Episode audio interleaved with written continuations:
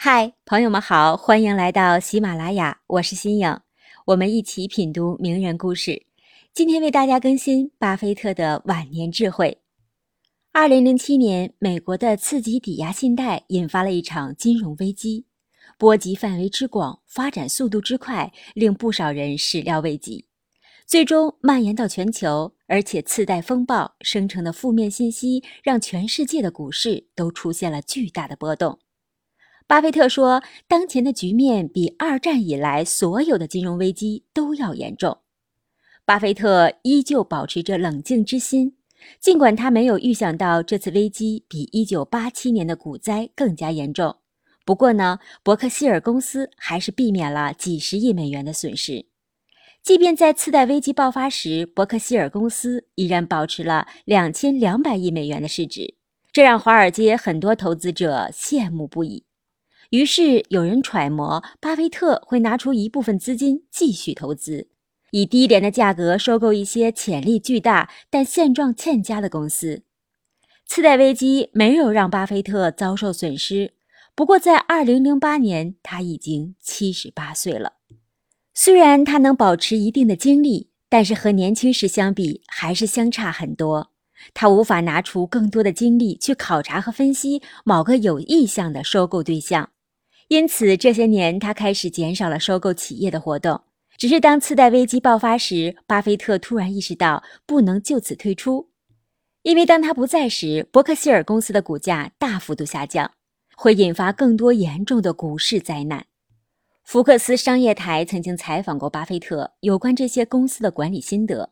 巴菲特说：“公司未来发展的关键就是如何配置、募集资本。”当询问巴菲特打算什么时候收购资产时，巴菲特说：“你们不懂得拒绝，但是我会抵制诱惑。”随着年龄的增长，巴菲特进行收购活动时变得更加低调。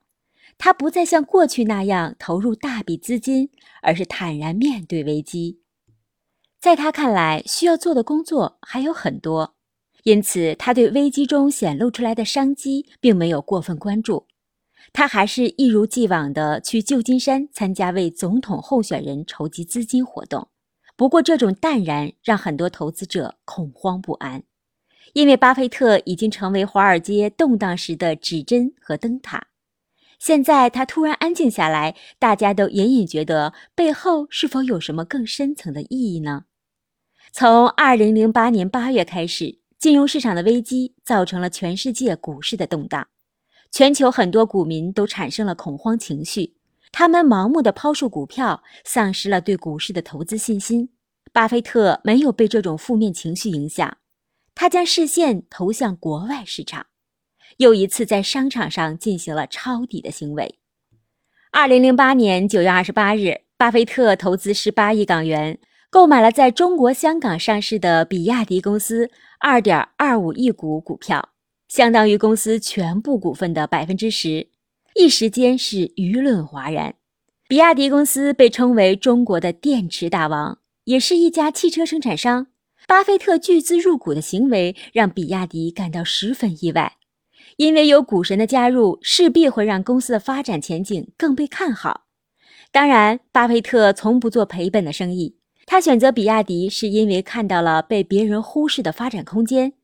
当时，比亚迪的业务已经包括汽车和 IT 两大领域，且具有全球最先进的新能源汽车制造技术。比亚迪董事长王传福认为，比亚迪会成为未来全球第一的汽车制造商。在汽车行业未来的发展中，比亚迪很可能将传统格局颠覆，因为比亚迪是采用新发动机技术的倡导者和实践者。这是对汽车发动机的划时代的改革。正因为看中了比亚迪的发展潜力，巴菲特才决定投资。二零零八年九月份，比亚迪的股价从每股七十多港元下跌到不足八港元，达到了历史最低，市值缩水大约十分之九。当然，这并非公司自身经营出现了问题，而是受到了股市环境的影响。毕竟，两倍多的市盈率还是可以充分证明比亚迪公司的投资价值的，所以巴菲特还是对比亚迪充满了信心。而早在2003年的4月，当中国股市处于低潮时，巴菲特就曾出手。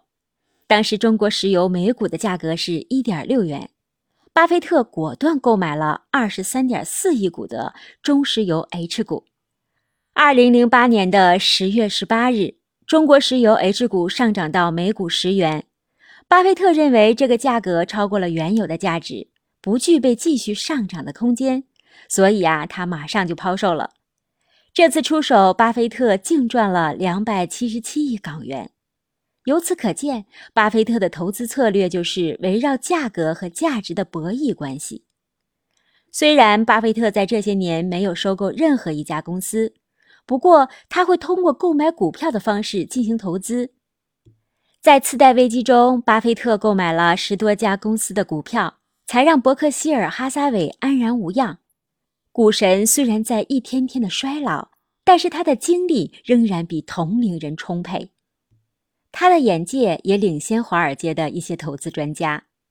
也正是因为他这样的投资眼界，巴菲特终其一生都在推动着他的慈善事业。